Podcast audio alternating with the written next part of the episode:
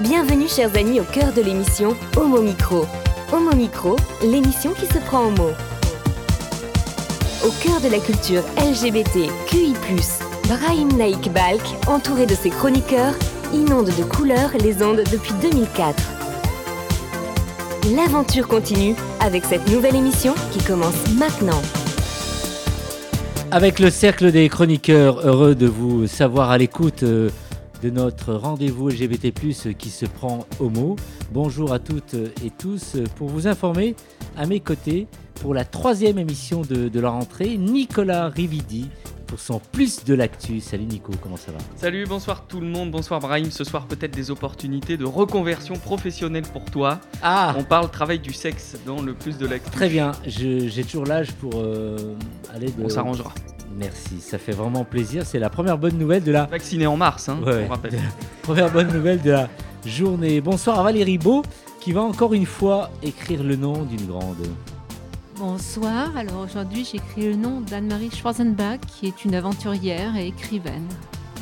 LGBT Tech, c'est l'affaire de Étienne, Bonfait Femme. Bonfait Femme, pardon. Salut Étienne, comment ça va? Très bien, Brahim. Ce soir, je sais que je suis censé parler de livres gays, c'est un peu mon créneau, et pourtant ce soir, ça ne sera pas le cas. Je vais vous parler de Kems de Joan Zarka. Ça va être aussi passionnant. LGBT plus série, c'est avec euh, David Alphen. Bonsoir David. Bonsoir Brahim, oui ce soir on va parler de l'arrivée des personnages LGBT sur la chaîne ABC aux États-Unis. Vivement euh, à ton écoute et ça va être dans quelques instants. Après avoir été en sommeil et en pèlerinage, euh, il revient euh, parmi nous et c'est avec un plaisir de retrouver Fabien Sorbet. Très très content d'être avec vous ce soir. Et alors, euh, tu reprends ta chronique. euh, Bah, toujours, santé. prends garde à toi. Prends garde à toi et le thème ce soir, Hyper original. un thème d'actualité. Devinez, santé en ce moment. Ouais. Tendez bien l'oreille tout à l'heure. Donc voilà, ça sera un vrai ou faux Ouais. avec cinq questions sur le coronavirus. en fin d'émission. Merci de revenir parmi nous. Je suis vraiment très heureux de te voir et de rejoindre l'équipe euh, avec nous. Alors, euh, bienvenue euh, à toi, cher Fabien. Quelqu'un qui est toujours avec nous, c'est celui, bien sûr, qui réalise l'émission et qui s'appelle Nathan. Il est. Exact. Bonsoir Nathan, comment ça va Bonsoir Brahim. Homo Micro, le cercle des chroniqueurs. Alors aujourd'hui, David, euh, nous continuons d'explorer euh, en ta compagnie l'histoire des représentations LGBT+, dans, dans les euh, séries. On commence cette nouvelle saison de Mon Micro au début des années 2000, l'aube de très belles choses pour les LGBT+, à la télévision, chères auditrices et auditeurs, avec, pour lancer sept sobrement, les trois premières lettres de l'alphabet. A, B, C, David. Oui Brahim, ABC ou ABC pour American Broadcasting Company. En 2000, AB ABC, ABC appartient à Disney. Les studios de production Touchstone et Buena Vista qui réalisent des programmes de divertissement pour Disney, hors films d'animation, fusionnent en 2007 pour devenir ABC Studios. Trois ans plus tôt, en 2003, alors que les audiences de ABC rament, Lloyd Brown prend la direction de la chaîne. Il a du nez Lloyd Brown et commande les pilotes de Desperate Housewives et Grey's Anatomy, deux sexy au succès planétaire. La seconde est encore diffusée actuellement d'ailleurs et va entamer sa 18e année. Mais Brown va également aller à l'encontre des avis de ses patrons chez Disney en forçant dans leur dos la production de la série Lost, autre énorme succès de la chaîne, ironie du sort. euh, la chaîne entre dans son âge d'or grâce aux séries produites par Brown, mais celui-ci ne restera que deux ans, viré après la production à 13 millions de dollars du pilote de Lost. En peu de temps, Lloyd Brown a changé le visage de la télévision grand public, en plus des séries à succès, feuilletonnant plein de rebondissements et de twists, il laisse sa chance à un auteur ouvertement gay, Mark Cherry, scénariste américain derrière The Golden Girl, Les Craquantes en français. Il laisse également sa chance à Shonda Rhimes, la scénariste noire du film Crossroads, vous savez, le film avec Britney, Spears. Un homo une femme noire à la tête de deux grosses séries euh, télé, dont euh, certaines des plus grands succès des États-Unis actuels. C'est un pari risqué qui va s'avérer gagnant, surtout pour la représentation des diversités et des LGBT à la télévision tout public. Mark Cherry lance Desperate Housewife en 2004. Ai-je besoin de rappeler le synopsis de cette série culte? Bon allez, en deux mots, dans une banlieue chic américaine, Marie-Alice Young se suicide. Le voisinage est sidéré. Qu'est-ce qui a poussé cette femme à la vie en apparence bien tranquille à commettre ce geste? Conséquence, la vie de ses voisines révèle leurs failles et leurs vulnérabilités à leur tour. Suzanne, Linette, Brie et Gabrielle ont des vies bien moins lisses qu'on ne pourrait le croire. À la fin de la saison 1, le fils de Brie Van de Camp, l'un des personnages principaux, Andrew, fait son coming out. Sa mère, conservatrice, va tout faire pour le remettre dans le droit chemin de l'hétérosexualité. Le coming out d'Andrew sera l'un des arcs majeurs de la saison 2 du show, Marc Cherry utilise Andrew pour parler de son propre coming out dans, dans un milieu bourgeois et religieux ultra conservateur. Dans un épisode, Andrew se confie à son petit ami Justin et lui dit ceci. L'année dernière, quand ma mère a découvert que j'aimais les garçons, elle a flippé. Elle a dit que si je ne changeais pas, j'irais droit en enfer. Depuis que j'ai compris que je suis gay, ça m'a frappé. Ma mère va arrêter de m'aimer. J'ai décidé d'arrêter de l'aimer en premier, comme ça, c'est moins douloureux. On est loin de la banalisation de l'homosexualité que j'apprécie tant, mais ce monologue d'Andrew Van de Kamp est important car il révèle l'expérience de beaucoup de jeunes LGBT quant au rapport à leur famille. À l'époque, j'avais le même âge, je m'étais beaucoup identifié à son parcours. Un an après, c'est Grey's Anatomy qui débarque sur ABC avec ses deux héros cisgenres hétéros et bien blancs, Meredith Grey et Derek Shepard. La productrice noire, Shonda Rhimes, utilise le système et les ressources que la production a mis à sa disposition pour mieux les déconstruire au profit de repré- des représentations de la diversité. Plus la série avance avec un succès considérable, plus le casting se fait divers. Religion, couleur de peau et sexualité variées vont se côtoyer dans les couloirs du Seattle Grace. Dans la saison 4, Cali Torres, premier personnage hispanique de la série, fait son coming out bisexuel. Cali va vivre deux grandes romances avec des femmes, d'abord avec Erika, pour qui elle euh, sortira du placard, puis avec Arizona, avec qui elle partagera presque 10 saisons d'aventures romantiques et romanesques. Après quelques maladresses dans la façon d'introduire la bisexualité de Cali, d'abord comme une blague et un simple pied au regard et au fantasme masculin, Grey's Anatomy recevra de nombreuses louanges des critiques pour sa façon de dépeindre la relation de couple de Cali d'Arizona avec autant de passion, de nuances et d'intérêt narratif que les autres personnages de la série de façon cohérente et organique. Une belle réussite que l'on a pu constater chez nous à 20h50 sur TF1. On ne peut pas toucher un public plus large. Euh, D'ailleurs, depuis Grey's Anatomy ne s'est jamais arrêté d'explorer les questions autour de la diversité, la série a récemment intégré des personnages transgenres et des hommes gays. Shonda Rhimes, sa créatrice, a continué son combat pour la diversité sur ABC avec les séries Scandal et How to Get Away with Murder, des vraies séries militantes et engagées sous leurs airs de divertissement popcorn. Et ABC n'allait pas s'arrêter là. La chaîne renouvelle l'exploit d'une série à succès riche en diversité avec Ugly Betty en 2006. L'adaptation très libre et décalée d'une telenovela colombienne, Yo soy Betty la Fea, Je suis Betty la Moche. Betty est une jeune latino-américaine originaire du Mexique. Son ambition et ses compétences l'entraînent à, tra- à travailler dans le milieu de la mode, où son look quelque peu en décalage avec le style de ses collègues va la mettre dans des situations rancambolesques. Et le premier à la juger, c'est Marc, le réceptionniste gay, la grande commère de la boîte. On est dans la parodie, donc dans les clichés. Mais rapidement, Silvio Horta, le créateur ouvertement homo de la série, va donner de la profondeur et de la nuance au personnage de Marc. Il va se battre avec la chaîne, avec ABC, pour que Marc ne soit pas qu'un clown, clown drôle et lui donner un petit ami. Ugly Betty, c'est aussi le premier personnage transgenre de la télévision grand public à exister le temps de deux saisons complètes. Certes, Alexis Mead est la méchante de la saison 1, elle est interprétée par une femme cisgenre, mais l'évolution rédemptrice du personnage offre une introduction à la transidentité bienvenue. Ugly Betty va continuer à marquer l'histoire de la télévision 5 épisodes avant la fin de la série. Le personnage de Justin, le neveu de Betty, âgé de 14 ans, embrasse un autre garçon de son âge lors d'un baiser passionné. C'est un événement car contrairement à beaucoup de séries où les ados sont joués par des trentenaires, l'acteur derrière Justin, eh bien, a le même âge que son personnage, il a à peine 15 ans. Il fallait bien que la série soit à 5 épisodes de la fin pour ne pas se sentir en danger et montrer un jeune ado gay embrasser sans censure un autre jeune garçon du même âge. Jamais la télévision n'avait osé aller là auparavant. Des gays et des LGBT à la télé, ok ça passe, mais on ne touche pas aux enfants. Hashtag c'est quoi le rapport? J'ai applaudi dans ma télévision à l'époque. Malheureusement, Silvio Horta, le créateur de Betty, s'est ôté la vie l'an dernier, à l'âge de 45 ans. La raison officielle n'a jamais été dévoilée. Angoisse du Covid, de vivre en tant qu'homme latino et homosexuel sous la présidence de Donald Trump. Le scénariste d'Urban Legend et de Jake 2.0 n'a jamais renoué avec le succès après Ugly Betty, mais il nous a laissé avec de magnifiques représentations LGBT à la télévision. Une pensée émue pour lui ce soir. Avec Ugly Betty, Grey's Anatomy, Desperate Housewife, ABC est devenue vulgairement la chaîne des femmes et des homos, et ça nous convient très bien. Merci Disney, toutes ces séries sont d'ailleurs dispo sur le catalogue Disney Plus actuellement. Avant de faire un tour de table pour conclure euh, sur une note plus légère, David, ton conseil série de la semaine. Eh bien, restons sur ABC avec The Real O'Neill, une sitcom familiale en deux saisons. Ça ressemble à la série Malcolm, sauf que cette fois-ci, la mère est très coincée que le personnage central, son fils, est gay. Pour le moment, on ne la trouve pas légalement en France, mais j'ai bon espoir qu'elle arrive sur Disney Plus bientôt, tout comme When We Rise, que je vous conseille également. When We Rise, c'est une série historique sur les mouvements LGBT aux USA par Dustin Lance Black, le mari de Tom Daly. euh, qu'on a pu voir aux Jeux Olympiques cette année, diffusée sur ABC en 2017, de quoi vous occuper après la fin de l'émission. Merci pour cette dynamique euh, chronique. Un tour de table. À commencer peut-être parce que je voyais qu'il était vraiment très intéressé et passionné. Nathan, ton point de vue avec euh, ce qui vient d'être dit par euh, Nathan. Par Nathan. Par David, pardon. Par David. Euh, bah écoute, j'ai trouvé ça super passionnant. Euh, J'étais là de, j'ai écouté de bout en bout. Tu as suivi? Tu... J'ai suivi, oui, j'ai Ouais. suivi ce qu'il a dit. Et la série, les séries Alors, au niveau des séries qui pourraient apparaître, je crois When We Rise, du coup, j'avais entendu, il y avait même une bande-annonce qui était sortie par rapport à ça. Euh, je sais plus quand c'était exactement. Je pense que ça devait être euh, probablement il y a, je crois, deux ou, ça devait être deux ou trois mois auparavant. Et du coup, j'avais regardé, j'avais trouvé ça super bien. J'attendais que ça sorte absolument. Je l'ai pas trouvé, malheureusement. Et euh, bon, bah apparemment, maintenant, ça a l'air d'être sorti, d'après ce que j'ai compris. Parce que j'ai vu qu'apparemment, enfin, j'avais regardé vite fait sur Disney et je l'avais trouvé. Donc voilà. Donc je vais peut-être commencer à la regarder, effectivement. Et après, bah, du coup, la première, euh, on espère qu'elle arrive en France. Parce que voilà, ça serait quand même aussi bien que tout ce qui se passe aussi aux États-Unis n'ait pas aussi une motion de censure en France. Étant donné qu'il y a quand même beaucoup de communautés aussi LGBT qui sont en France. Et plus en général aussi sur tout ce qui s'est passé avant au niveau de la chaîne avec ABC. C'est vrai que les retransmissions, des fois, sont compliquées en France. Euh, pas toutes les séries passent.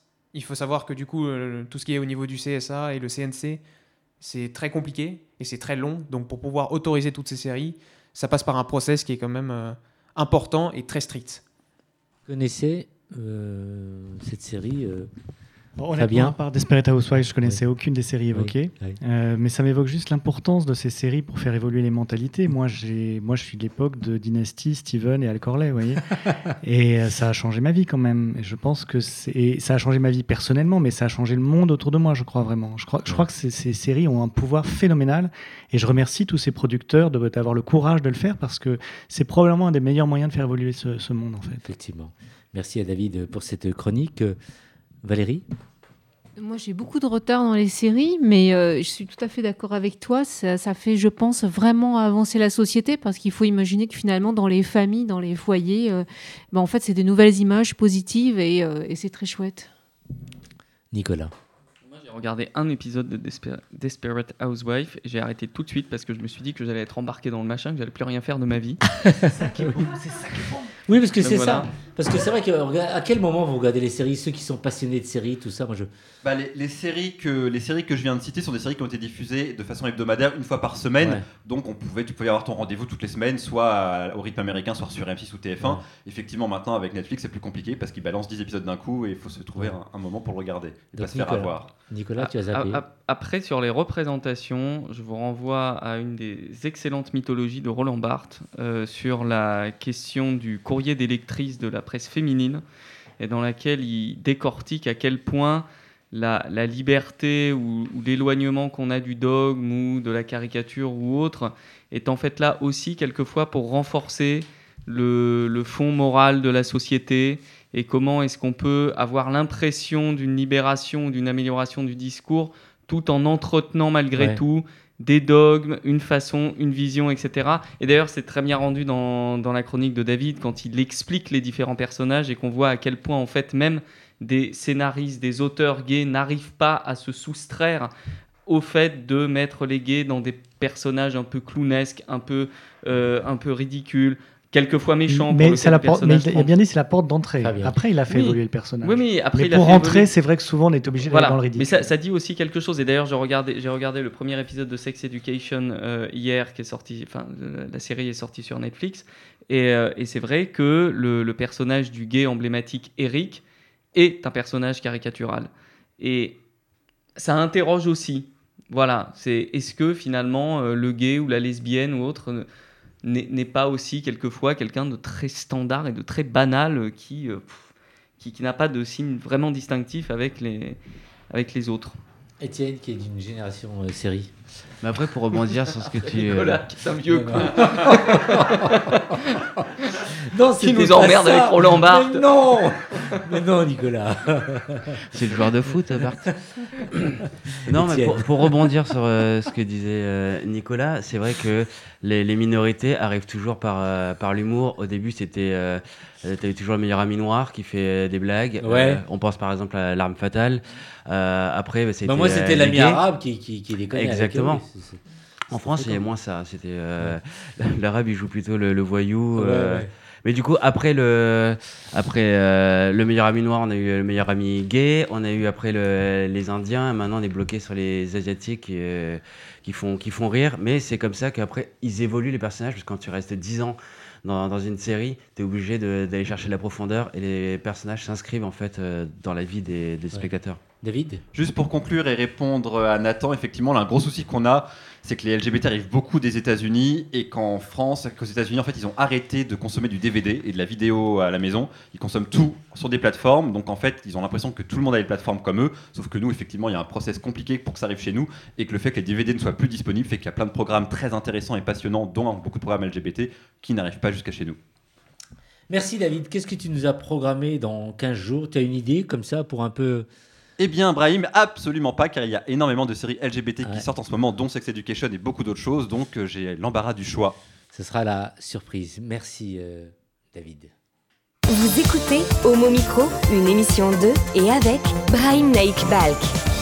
Nathan, on passe à la musique. Qu'est-ce Oui, que tu nous pour proposes euh, de du coup rebondir sur la chronique de David, euh, j'ai décidé de passer une chanson qui date des années 2000 et on va dire une série qui passe des années 2000 notamment, qui est quelque chose de très intéressant. Cette chanson est très très connue parce que euh, elle est, euh, ça, a été, on va dire, un tournant pour beaucoup de personnes dans les années 2000. Mais pour nous, notre génération par exemple, bah, ça nous a marqué parce que la chanson est devenue iconique et surtout elle a inspiré notamment d'autres compositeurs aujourd'hui plus connus comme par exemple je pense à Madeon ou Porter Robinson qui sont d'autres euh, qui sont des DJ très connus qui ont recopié on va dire ce genre de style le moderniser un peu pour mettre au goût du monde et essayer genre de, créer un nouveau genre qui aujourd'hui est très connu qui s'appelle je crois de la subtrap ou quelque chose comme ça et qui est très très qui est très très sympa. Et euh, du coup cette chanson là c'est l'origine on va dire aussi de ce monde ce nouveau monde euh, de l'électro dance music. Donc du coup il s'agit bien sûr de All City avec Fireflies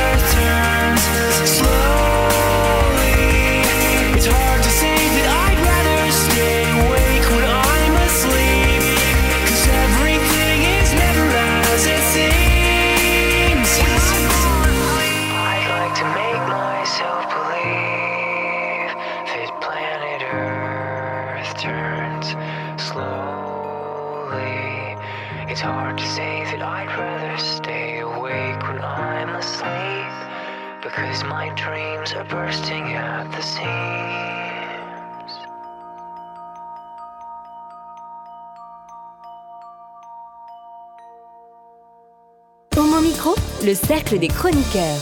Pour ce troisième rendez-vous de la saison, je suis avec David Alphen que vous venez d'entendre, mais aussi euh, Fabien Sordet, qui nous a rejoint, et euh, Valérie Beau, que vous entendrez tout à l'heure, Étienne Bonpet, femme euh, qui interviendra également, et tout de suite, bien sûr, réaliser l'émission par notre ami Nathan Hilero. Tout de suite, c'est le tour de Nicolas pour le plus de l'actu. Alors, Nicolas Rividi, avec toi ce soir, on aborde la question du travail du sexe, les débats qui en découlent et malheureusement trop souvent aussi les drames euh, que vivent euh, les travailleurs et les travailleuses du sexe, euh. Oui, Ibrahim, ainsi que nous le rapporte l'association Accept Testé, il y a trois jours, Ivana, une travailleuse du sexe péruvienne de 31 ans, a été retrouvée morte chez elle. Vous noterez que les principaux médias ne se sont pas bousculés pour évoquer le sujet. Pourtant, ces assassinats de personnes pros- prostituées, qu'elles soient cis ou trans, ne sont pas rares.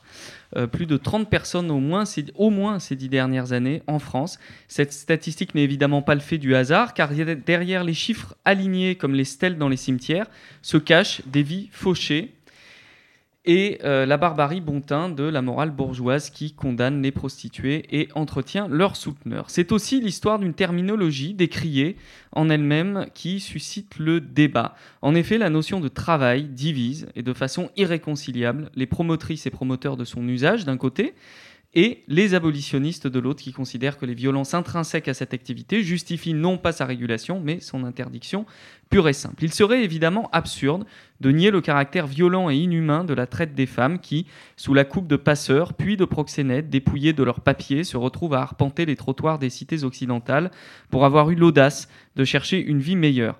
La pénalisation du racolage, disons plutôt du démarchage sous Sarkozy, puis celle des clients sous Hollande n'ont eu pour effet que d'effacer les incongrus en tenue légère de l'espace public, les offrant captives à leurs tortionnaires. Il serait également absurde de nier que certaines personnes, en nombre nettement plus faible, il est vrai, mais tout de même, pratiquent cette activité pour leur compte, en tirent de la satisfaction personnelle, un certain épanouissement et une rémunération significative. D'ailleurs, il faut noter qu'il existe déjà une catégorie de travailleuses et de travailleurs du sexe plus ou moins reconnus. Il s'agit bien sûr des acteurs et des actrices porno.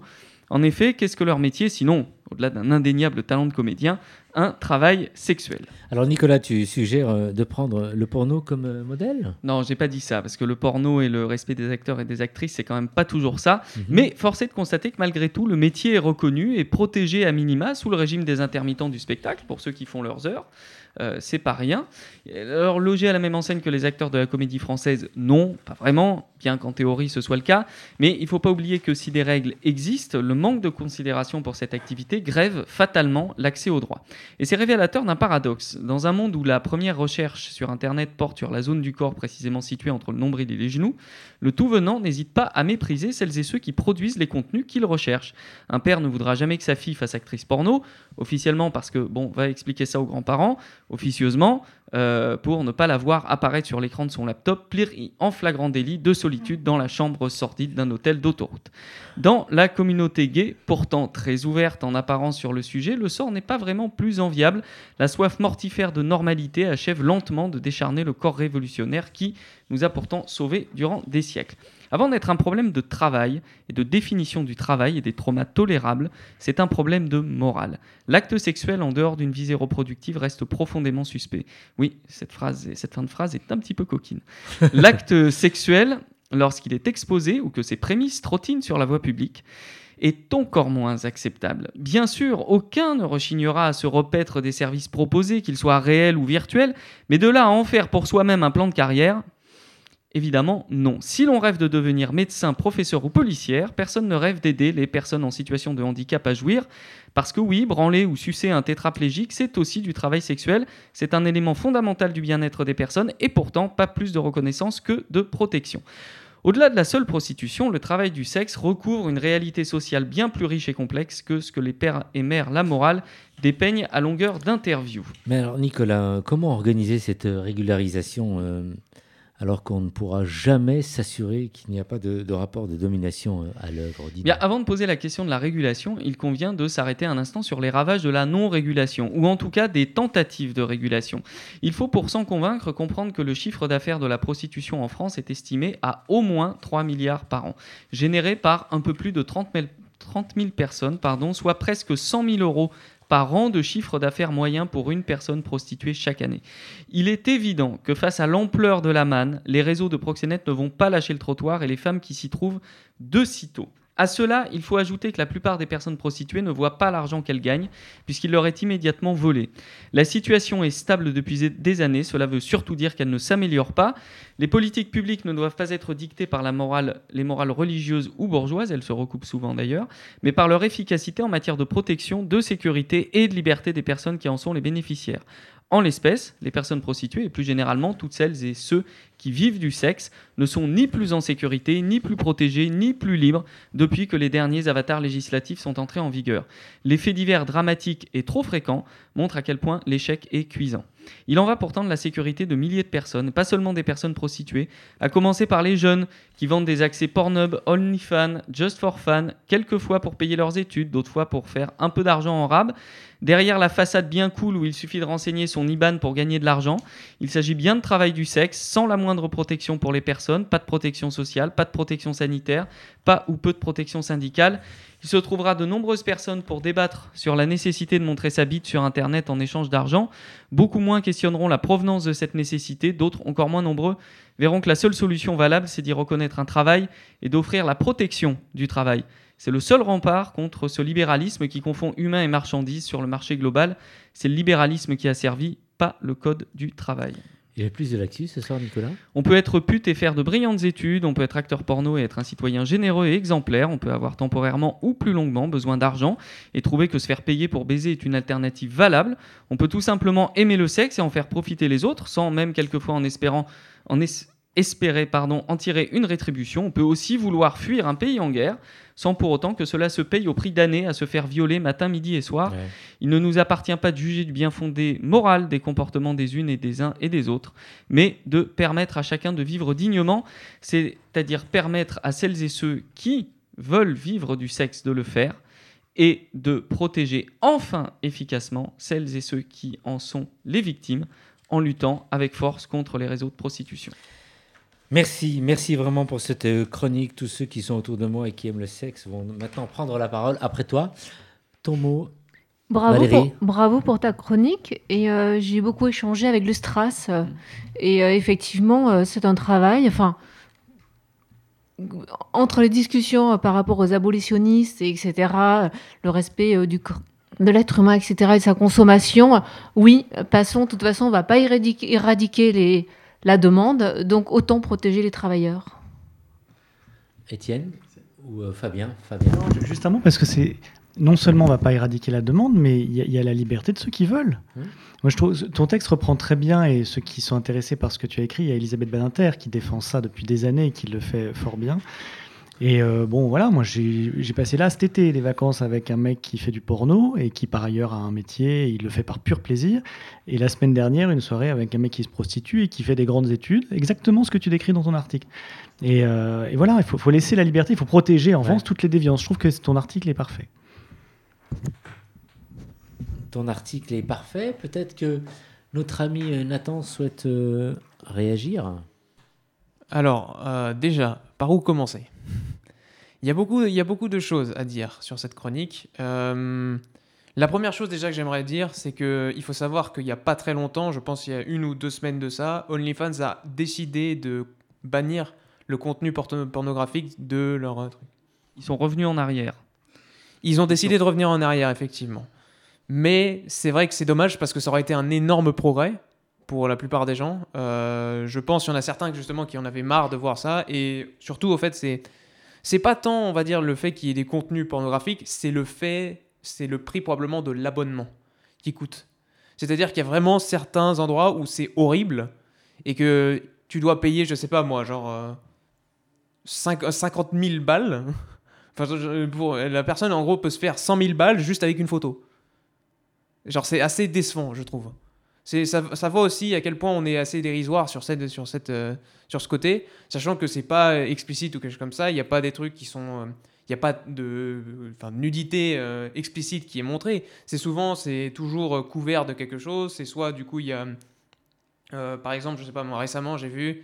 Il y a quelqu'un qui s'est mis, par exemple, avec euh, les trucs YouTube qu'on reçoit, et euh, à la place de, du coup de ses seins. Et voilà, du coup, c'est par rapport à ça, je me dis, bah, c'est pas, c'est pas clickbait. Mais en même temps, ça fait vendre parce que c'est intéressant. Et parce que les gens, soi-disant, ils pensent qu'ils peuvent aller plus loin. Ju- Justement, pour rebondir là-dessus, quand je parle de, travail et de régulation, il y a évidemment la protection qui est due au travail, mais il y a aussi la contrepartie. C'est-à-dire que quand on travaille, on est imposable. Quand on travaille, l'argent qu'on gagne, il revient à la société. Parce que la société permet de travailler, la société permet de gagner de l'argent, donc on rétribue la société pour ça. Et donc en ne régulant pas et, en s'arc-boutant sur une logique justement morale de dire c'est bien ou c'est mal, eh ben, en fait, on se coupe effectivement de la justice qui va avec, parce que les, les, les personnes sur, euh, les, les personnes sur OnlyFans, euh, effectivement, certaines peuvent gagner énormément d'argent, et il n'est pas normal qu'une partie de cet argent ne revienne pas aussi, d'une certaine manière, sous forme de cotisation sociale, à la communauté. Merci Nicolas. Homo Micro, le cercle des chroniqueurs. Et c'est le moment maintenant de tendre l'oreille pour écouter notre amie euh, Valérie Beau. J'écris ton nom. J'écris le nom d'Anne-Marie Schwarzenbach. Thomas Mann l'appelait l'ange dévasté. Roger Martin Ducard l'a remercié de promener sur cette terre son beau visage d'ange inconsolable. Carson Maculaire lui dédia reflet dans un œil d'or. Et la Maillard la présente comme un être noble au charme prenant. Anne-Marie fascine par sa beauté androgyne et son intelligence. Née à Zurich en 1908, elle grandit au sein d'une famille d'industriels suisses, sympathisants de l'extrême droite. Étouffée par leur conservatisme et en lutte contre leurs incointances avec le nazisme, elle fuit, aussi une mère autoritaire. En 1928, à 20 ans, elle part pour Paris, puis Berlin, où elle rencontre Erika et Klaus Mann, avec qui elle va nouer des liens profonds. Elle sera amoureuse d'Erika et ils créent ensemble une revue de résistance contre le nazisme. Tourbillon d'amour et de liberté ivriront la passion de l'errance.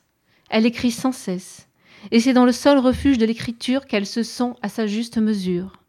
Pour la célébration du centenaire de sa naissance en 2008, a été publié un texte surgi des archives. Voir une femme est écrit en 1929, elle a 21 ans. Son récit commence ainsi. Voir une femme, une seconde seulement, dans le seul et bref espace d'un regard, pour ensuite la perdre à nouveau, quelque part dans l'obscurité d'un couloir, derrière une porte que je n'ai pas le droit d'ouvrir. Mais voir une femme et sentir dans le même instant qu'elle aussi m'a vue, que ses yeux se fixent sur moi, interrogateurs, comme si nous devions nous rencontrer sur le seuil de l'étranger, de cette frontière obscure, accablée de la conscience. Plus loin, une fois encore, l'élan me saisit de m'approcher d'elle avec une telle violence que je baissai les yeux et qu'involontairement je suspendis mon pas. Elle s'arrêta, tourna vers moi son visage. Je savais que j'étais maintenant livré à ma dernière possibilité et levant mes yeux vers elle, mettant toutes mes forces à me dominer, je lui demandai si je pourrais aller vers elle, chez elle, ce soir. Anne Anne-Marie rédige de très nombreuses chroniques engagées.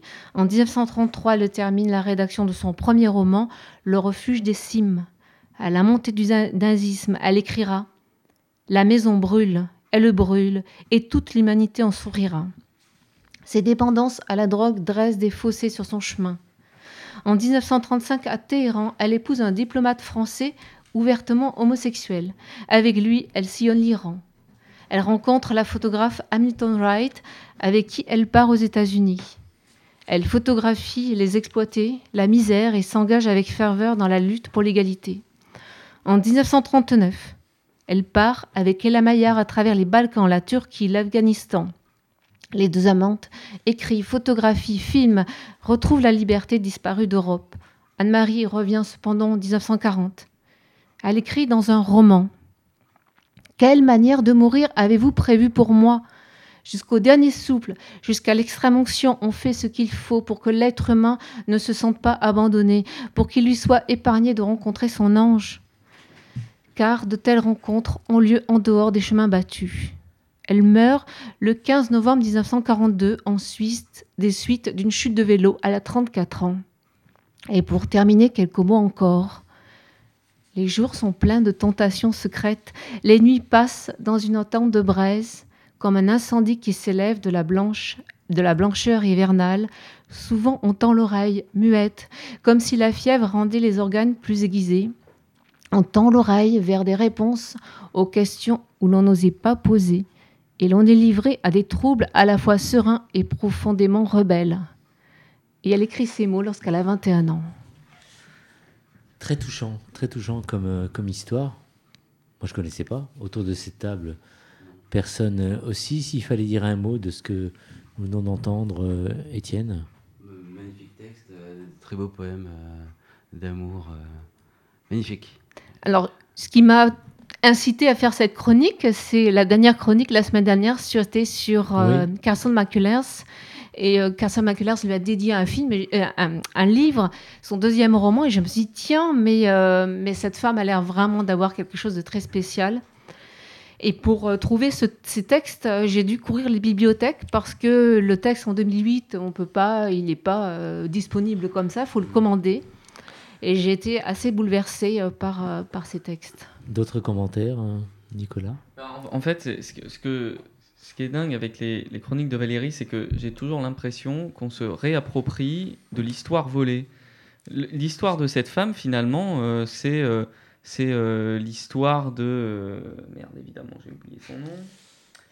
Bref. Bah, merde, évidemment, c'est le nom, je crois, non? euh, de Ch- Charleville, euh, à Charleville, le poète à Charleville, euh, Rimbaud. Euh, c'est- C'est la vie de Rimbaud. C'est une jeunesse qui fuit euh, un carcan social, euh, la drogue, les voyages, le machin. Alors évidemment, à une époque différente, dans un contexte différent, mais c'est la vie de Rimbaud. La vie de Rimbaud nous est parvenue. Ouais. La vie de cette femme, non. On la, on la découvre ce soir. Ouais, ça interroge quand même juste. sur la façon dont l'histoire est écrite et, et- et- et pour qui elle est écrite en fait. Et donc merci Valérie. merci, merci vraiment pour cette découverte, Valérie. Homo Micro, l'émission LGBTQI+, qui se prend au mot. Et nous revenons euh, à la musique, euh, cher euh, Nathan. Oui, et du coup, pour, euh, désolé. du coup, pour cette musique, euh, j'ai décidé, on va dire, de choisir un morceau qui est plutôt intéressant, euh, qui est notamment un morceau d'un certain Suisse aussi, comme euh, notre cher autre. Et du coup, euh, c'est bien sûr Stéphane Escher. Il n'y a pas beaucoup de personnes en Suisse, bien sûr, il y a beaucoup de chanteurs suisses, mais beaucoup, en tout cas, il y, a pas, il y en a très peu qui ont été connus à l'étranger. Je pense à Patrick Juvet, je pense aussi du coup à euh, Stéphane Escher entre autres. Et donc, du coup, c'est pour ça que je me suis tourné notamment vers lui, parce que la chanson est très belle, celle que je vais passer. Ce titre de chanson, c'est bien sûr Tu ne me dois rien, qui est un magnifique classique de la part de Stéphane Escher. On va l'écouter tout de suite.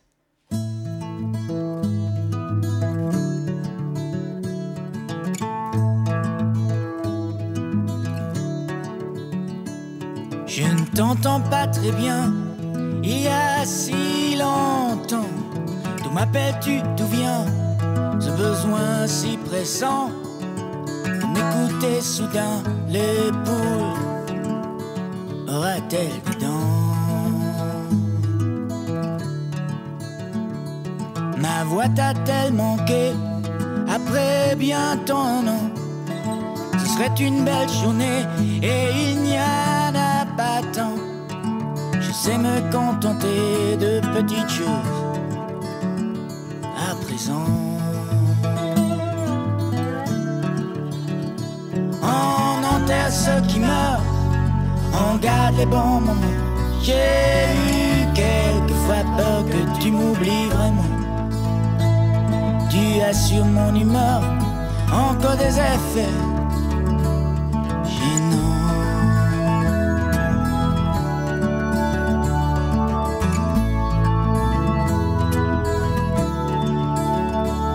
me dois rien.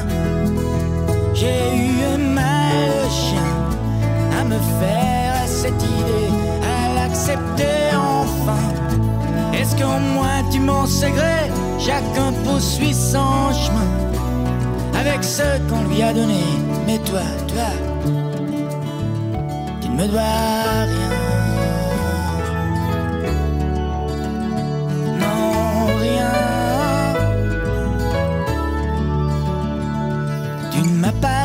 Je vis seul pour l'instant. Mais je ne suis pas pressé, tu sais, je prends mon temps. Tout est si compliqué, tout me paraît si différent. On ne refait pas sa vie, on continue seulement. On dort moins bien la nuit, on écoute patiemment de la maison les bruits du dehors, l'effondrement. Je vais bien, cela dit, appelle-moi plus souvent si tu as envie, si tu as un moment. Mais il n'y a rien d'écrit et rien qui oblige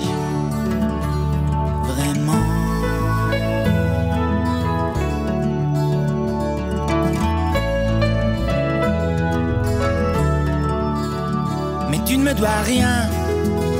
J'ai eu un mal chien à me faire cette idée, à l'accepter enfin. Est-ce qu'au moins tu m'en sais gré Chacun poursuit son chemin avec ce qu'on lui a donné. Mais toi, toi, tu ne me dois. Rien.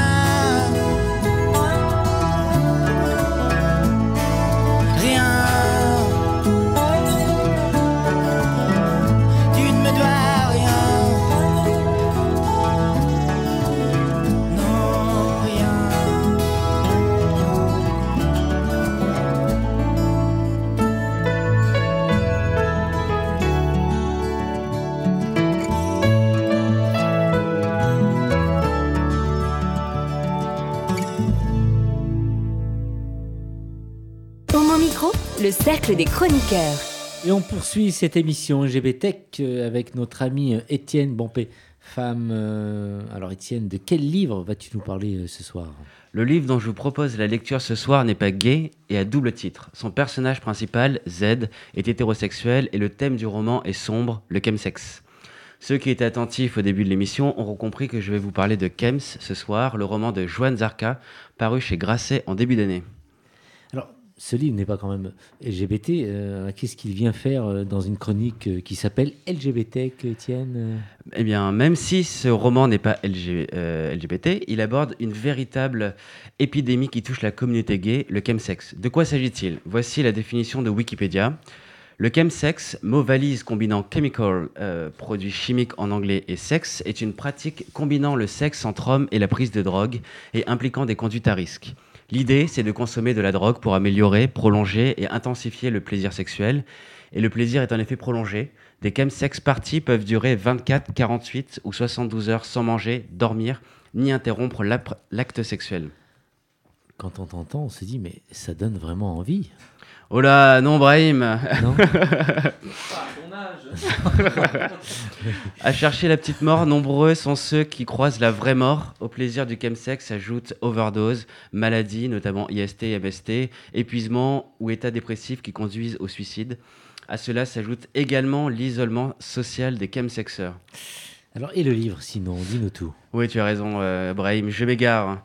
Le livre raconte l'histoire de Z, un journaliste hétérosexuel, père de famille, connu pour ses papiers sur le milieu underground parisien dont la vie a basculé le jour où il décide d'écrire un article sur Jérôme Dumont, artiste homosexuel ayant connu son heure de gloire dans les années 80.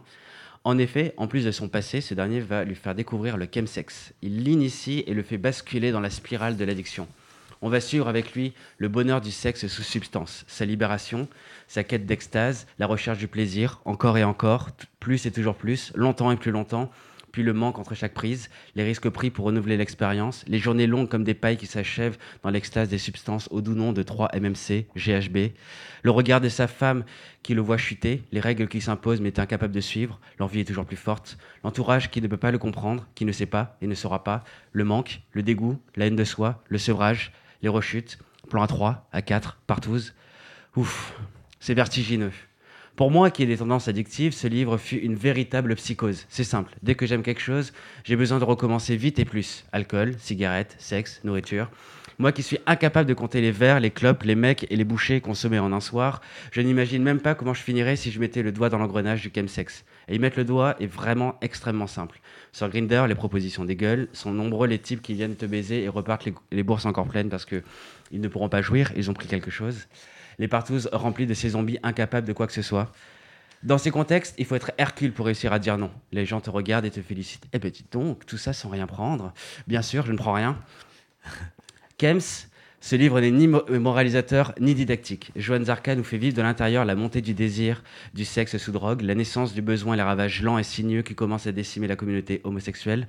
Sans rien prendre, j'ai vécu en quelques pages la montée du désir, l'excitation, l'envie, la jouissance, le besoin, la chute, l'isolement et l'incompréhension, et la mort qui arrive sur la pointe des pieds.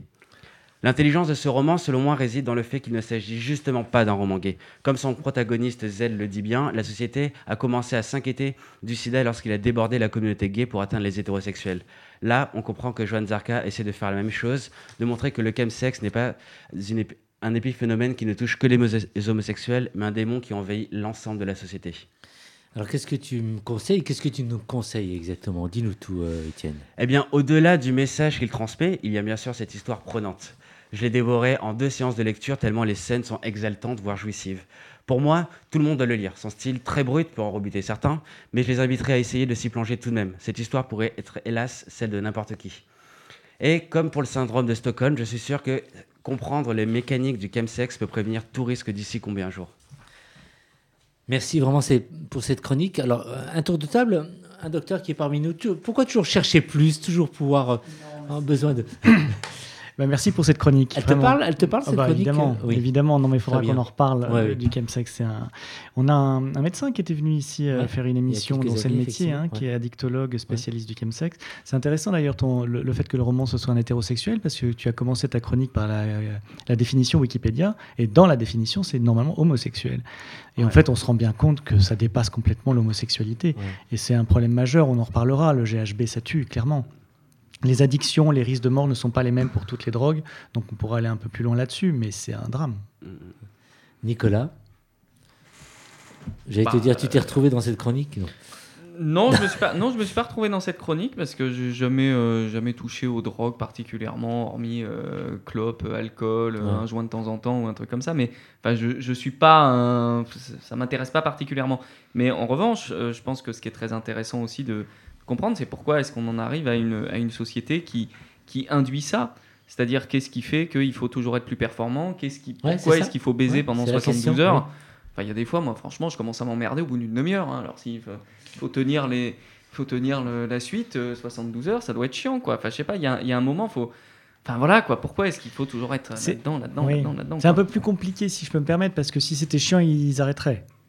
Non. Euh, et je- en fait, je- quand tu prends, c'est pas je dis chiant. ça- je dis ça en, Donc- en- non, non, mais tu vois, c'est un vrai. Oui, mais est-ce que, est-ce que, enfin, parce que c'est pas la première fois qu'on parle du, du chemsex ici. C'est pas non plus la première fois qu'on qu'on aborde vrai, des œuvres qui parlent de ça. Et d'ailleurs, la dernière fois, on a eu, euh, on a eu le Romero Euh, non, non, non, non, qui a le livre là. J'ai- Le livre de 1000 pages. là. Voilà, c'est ça. Arthur Arte- le Arthur livre d'Arthur Dreyfus, Dreyfus, oui, dans, oui. lequel il, dans lequel il en parle. Et, et les descriptions, c'est aussi que ça dure 72 heures parce que les gens ne s'aperçoivent pas du temps qui passe. C'est-à-dire que c'est c'est pas 72 heures d'extase, c'est 72 heures parce que les mecs ils sont perchés, qu'ils en prennent, qu'ils en prennent, qu'ils en prennent, et qu'ils se, ils se réveillent de ces 72 heures en ayant l'impression qu'il s'est passé peut-être une demi-heure. Donc en, en fait, je ne fais pas de jugement moral, c'est c'est pas ça. En tout cas, moi ce qui m'interpelle, c'est socialement, pourquoi est-ce que notre société permet ça? Pas au sens où elle l'autorise, mais au sens où elle l'induit.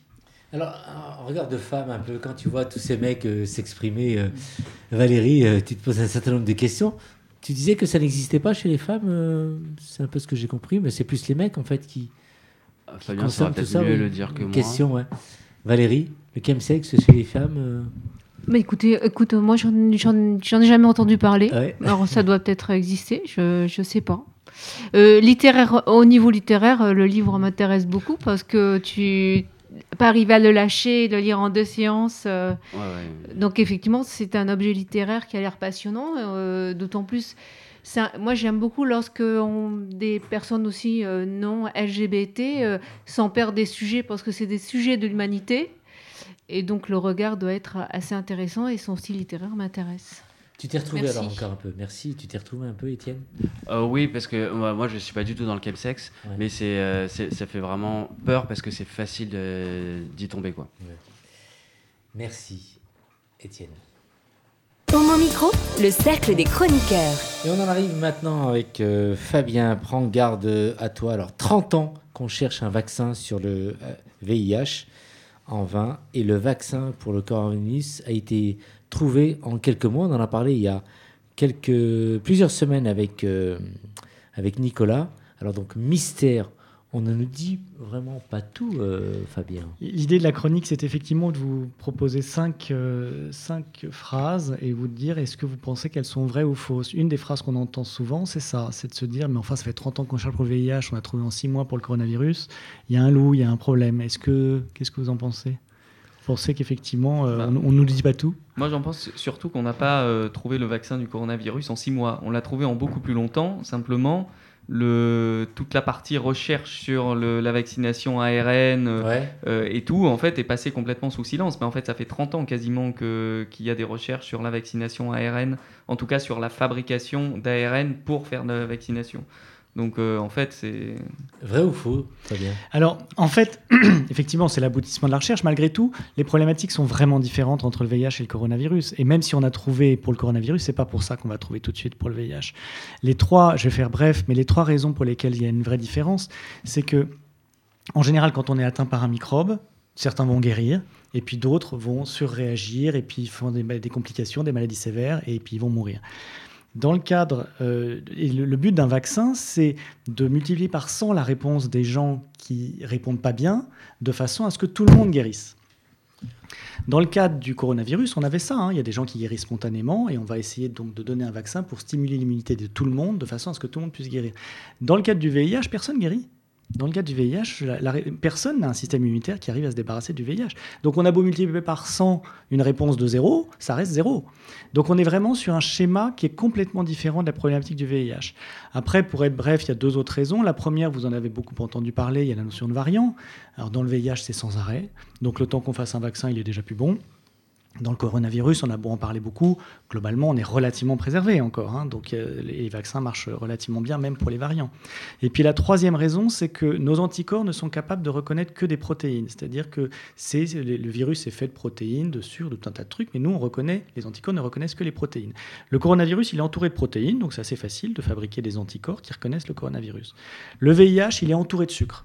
Sa composition est complètement différente. Il est entouré d'un nuage de sucre, ce qui fait qu'on ne voit pas ces protéines. Et nos anticorps n'arrivent pas en fait à toucher le VIH parce qu'il est masqué par tous ces sucres. Donc ça fait trois différences majeures qui font qu'hélas, malgré les bons, les bons résultats euh, contre le coronavirus, euh, pour le VIH, on n'y est pas. J'ai une mini question pour ma curiosité personnelle parce que tu as dit il n'y a pas de réponse immunitaire euh, Efficace. au, efficace au VIH. En fait, le, oui, parce que le truc, c'est que moi j'avais tendance à penser, mais je me plante peut-être, qu'il y a une réponse immunitaire, mais que le VIH détruit aussi les cellules qui sont chargées de faire la réponse immunitaire et donc du coup ça amplifie le. Alors on pourra refaire un point VIH euh, si vous voulez la prochaine fois. Euh, c'est pas la- le problème là, c'est que la réponse immunitaire qu'on a, elle est inefficace. Le fait que ça détruit le système immunitaire, c'est une- un autre problème, mais c'est pas pour ça que le vaccin marche pas. D'accord. Deuxième question qu'on se pose aussi, la PrEP protège-t-elle vraiment de, du corona? Qui peut commencer avant de laisser La le PrEP, commentaire de... ça- la PrEP du VIH, est-ce que ça protège du corona? J'ai entendu que oui à un moment donné, mais c'est certainement fou. Bon, on a pensé plein de choses. On Ouais. pensait aussi que le tabac, euh, enfin la nicotine est protégée. Euh, J'ai beaucoup fumé. euh, J'ai pas vu de différence. Alors non, la nicotine, non, effectivement, mais on l'a entendu, tu as Ouais, raison. Euh, la PrEP, c'est étudié. Hein. Euh, en fait, il s'avère que clairement, le Truvada qu'on donne comme PrEP euh, n'a aucun impact une fois qu'on a le coronavirus. En revanche, on, a, vu que les personnes, pour le moment, on n'a pas vu pour la PrEP. On vu parce qu'on l'a étudié que pour les personnes séropositives sous traitement, pour le VIH. Statistiquement, il semble qu'elles attrapent moins le Covid que les autres. Et euh, il y a plusieurs études qui sont sorties, des études, je ne rentre pas dans les détails, les techniques sont très différentes, mais euh, espagnoles, françaises, anglaises, et euh, elles arrivent toutes à des résultats qui sont qui sont critiquables, mais qui vont toutes dans le même sens. Donc là, on est en train de regarder si la PrEP, du coup, également aurait cet impact. L'idée, ça serait de dire le Truvada, les médicaments anti-VIH, clairement, ne sont pas du tout assez puissants pour avoir aucun impact une fois qu'on a la maladie. Par contre, pour empêcher le virus de s'implanter chez certaines personnes, statistiquement, ça aurait Ouais. peut-être un petit effet. Ouais. Une euh, question suivante, alors je me la suis souvent posée et beaucoup de gens aussi le pensent. Deux personnes hospitalisées sur dix sont pourtant vaccinées. Vous l'avez entendu, ça? Ça, c'est vrai Oui, oui, c'est vrai. C'est vrai, on nous, on assène le chiffre dans l'autre sens. On nous dit Voilà. 8 sur 10 euh, sont non vaccinés. Ça fait quand même 2 sur 10 qui le sont. Donc euh, on pourrait se poser la question, mais effectivement, on revendique pas d'abord que ça marche à 100%, déjà. Ensuite, hospitalisé, il faut voir de quoi on parle, parce qu'hospitalisé, c'est pas, euh, c'est pas ceux en réanimation, c'est tout type de personnes hospitalisées. ouais. La plupart des 2 sur 10, en fait, ne sont pas en réanimation. Elles sont hospitalisées parce qu'effectivement, elles développent des formes qui sont un peu plus sévères et elles méritent une prise en charge parfois de 24 heures à l'hôpital, mais ce n'est pas les formes les plus sévères qu'on voit en réanimation. Là, on a encore plus de personnes non vaccinées. Le différentiel est encore plus important. Et puis, le dernier élément, c'est qu'effectivement, une personne de 80 ans qui a plus de réponse immunitaire, plus rien, vous avez beau la vacciner tous les trois jours, ça ne marchera pas. Donc, on est, voilà, faut, faut pas du coup balayer le vaccin en disant de toute façon, on voit bien, ça ne marche pas puisqu'on est quand même à l'hôpital. Oui, mais il faut voir de quoi on parle. Là, les jeunes le pensent beaucoup. Alors, chez les jeunes de 20 ans, et ça, je l'ai entendu énormément aussi, se faire vacciner, ce n'est que de l'altruisme, car le corona ne pose pas de problème euh, majeur. Tu as des Ça, enfants c'est une de vraie question, ça. euh, Valérie Des enfants de Oui, 20 ans. mais ils ont décidé de se faire vacciner. Bien, ce sont de bons élèves. Ça a été. Ouais. Moi-même, j'ai été longtemps euh, pas forcément complètement euh, à l'aise, donc j'ai pas mal regardé cette question. Effectivement, on pourrait penser qu'à 20 ans, le risque de, complications étant nul, euh, on le fait par altruisme pur. Et comme on ne peut pas exclure un risque résiduel pour le vaccin, on a entendu parler de cet étudiant en médecine euh, qui avait eu des, des embolies suite à une vaccination. Bon, en fait, c'est pas ça qui se passe. Euh, c'est- tout ça, c'est des risques extrêmement faibles. Et des risques de complications sévères chez les personnes de 20 ans, il y en a. Et il y en a plus que des risques de, se faire, euh, Ah oui de, de problèmes liés au vaccin. Ce qu'il y a, c'est qu'on parle dans les deux cas de chiffres tellement faibles que, c'est- vraiment très très peu. Mais il y a quand même un intérêt. La balance bénéfice-risque pèse quand même, même pour le jeune, dans le sens du vaccin versus ne pas se faire vacciner. À une petite nuance près, c'est que probablement, et ça j'ai pas trouvé l'information, probablement que c'est quelques jeunes qui ont fait des formes sévères du coronavirus et pour lesquels le vaccin aurait été euh, intéressant, c'est probablement des jeunes qui avaient d'autres facteurs de risque, type obésité, diabète, etc. Donc voilà, c'est un peu plus compliqué, mais le vaccin, même chez les jeunes, c'est pas juste de l'altruisme. Dernière question qu'on se pose. L'arrivée d'un nouveau variant, euh, ça, euh, à un moment donné, on ne peut pas y échapper? Qu'est-ce que on Bah, le dit, Fabien Alors là, c'est un avis, je sais pas, c'est juste un avis, j'ai rien de scientifique à vous livrer, je pense qu'on peut pas y échapper. Naturellement. À l'échelle de la France, probablement qu'on pourrait, si jamais tout le monde jouait- jouait le jeu. Euh, Pour avoir un variant, il faut qu'un virus se multiplie. Ah, Dès lors qu'on se vaccine, il se multiplie beaucoup moins. Alors ok, on continue à pouvoir avoir la maladie, transmettre, etc. Je dis pas que le vaccin empêche tout ça, mais enfin, il met une sourdine très très importante sur le phénomène. Donc à partir du moment où le virus n'arrive plus à se répliquer, c'est de la proba. La probabilité que émerge un virus résistant, elle est extrêmement faible. Le problème, c'est qu'on vit pas dans un pays isolé, on a une planète autour de nous, et qu'il y a quand même beaucoup de pays dans lesquels l'accès euh, au vaccin ou la prise en charge aux États-Unis se battent en ce moment entre les États pro-Trump qui se vaccinent pas, parce que c'est très lié à la politique, et les États anti-Trump qui se vaccinent, et avec des risques d'émergence dans les États pro-Trump qui vont, qui vont, vous voyez, c'est. Mais si en France tout le monde jouait le jeu et qu'on vivait en autarcie, je pense qu'on serait à l'abri d'un variant. oui. Et alors, j'espère que bon, le message à passer, c'est vaccinez-vous. Est-ce que tu vois euh, finalement le message qui, qui passe en ce moment avec le- par le gouvernement, c'est euh, tout faire pour que tout le monde se vaccine. On voit plein de monde dans la rue pour un peu revendiquer un certain nombre de choses. Tu penses que ça va passer tout ça et que finalement tout le monde Alors, euh, Bon, là, après, je voulais pas rentrer dans un débat politique parce qu'on s'en Ouais. sort pas et qu'on sera jamais tous d'accord. Moi, je suis très pro-vaccin. Il y a des milliards de personnes maintenant qui sont vaccinées. Je pense pas qu'il y ait un seul médicament au monde pour lequel on ait autant de personnes sur la planète qui l'aient reçu. Euh, on dit qu'est-ce que ça va donner dans du très long terme. Mais si vraiment il y avait des, des effets, je ne peux pas développer maintenant, mais on commencerait à le voir. Parce que pour chez certaines personnes, il faut statistiquement très long terme. Mais chez certaines personnes un peu fragiles, on le voit au bout de quelques mois. Et s'il y avait quelque chose, il y, a, il y a des- il y a des personnes chez lesquelles les phénomènes sont accélérés. On le sait pour tout un tas de. Donc, je pense qu'en fait, on est, euh, on est très très euh, sécure avec ce vaccin. Après, si je peux très vite rebondir là-dessus aussi, l'argument des fameux effets à très long terme, ça dispense aussi les personnes qui les édictent de d'être confrontées à leurs mensonges. C'est-à-dire que Ah bah, euh, c'est au, début de, au- Ouais. voilà, au début de la vaccination, on nous a dit les vaccinés dans 6 mois, vous- dans 3 mois, vous allez tous crever. Bon, au-delà de 3 mois, d'ailleurs, vous allez voir, dans 5 ans, hein, déjà 5 ans, ça commence à s'éloigner. Et puis alors là, effectivement, on est maintenant, euh, que c'est un peu comme CrossFit Jacob, quoi. c'est-à-dire vous allez voir dans 25 ans ou dans 40 Exactement. ans, euh, tous les gens. Donc en fait, c'est complètement invérifiable, c'est du pur fantasme. Ce qu'il faut retenir et que tu as dit, c'est que effectivement, la science et les chercheurs et chercheuses nous disent que s'il y a des risques du vaccin, ils, surviennent déjà pour les personnes qui sont vaccinées, les quelques personnes qui présentent un risque. Merci Fabien.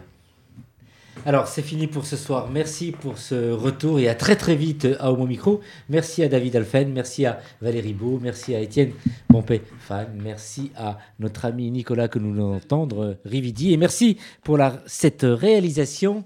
Nathan Hilero, c'est fini pour ce soir et on vous trouve très très vite euh, sur les différents supports. Ciao ciao, on vous embrasse. Hey Oh non Cette émission est maintenant terminée. Mais un conseil retrouvez l'ensemble des podcasts d'Homo Micro, l'émission qui se prend au mot, sur toutes les bonnes plateformes de streaming.